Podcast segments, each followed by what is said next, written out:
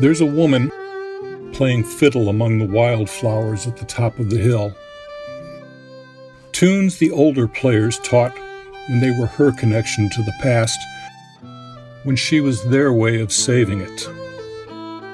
Melodies she heard on the radio late at night as the beams traveled endlessly from cities she'll never see.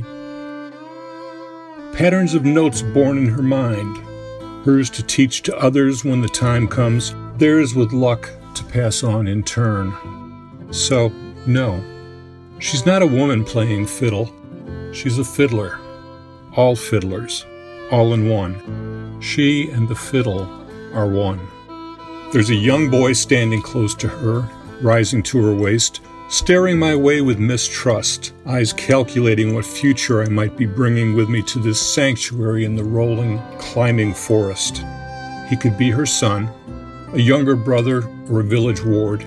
She looks down to him, pretending to ignore my arrival as her way to reassure him. Perhaps she'll change her tune. Perhaps she'll weave a new one.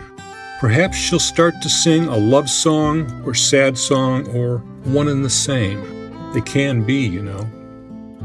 And maybe she'll wave to me to sit among the flowers while she dances her fiddler's dance, her mother's or sister's reel.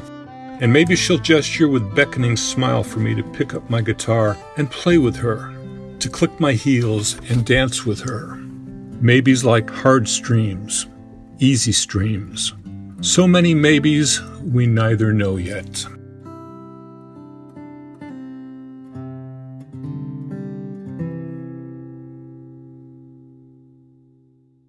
I've been asked to say a few words about this poem and about why it meets this moment.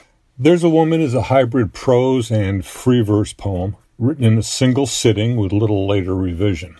I tend to rework as I go along, which made for messy drafts on paper during my first 20 plus years as a writer.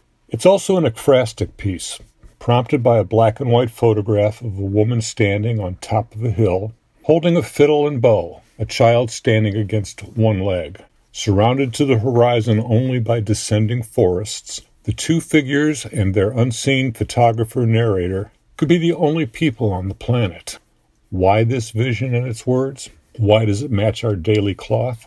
Three reasons, I think. It fits our immediate time we balance on the peak of a mountain, pre apocalyptic on one slope, post climactic on the other. There's isolation, a need to call home a sanctuary.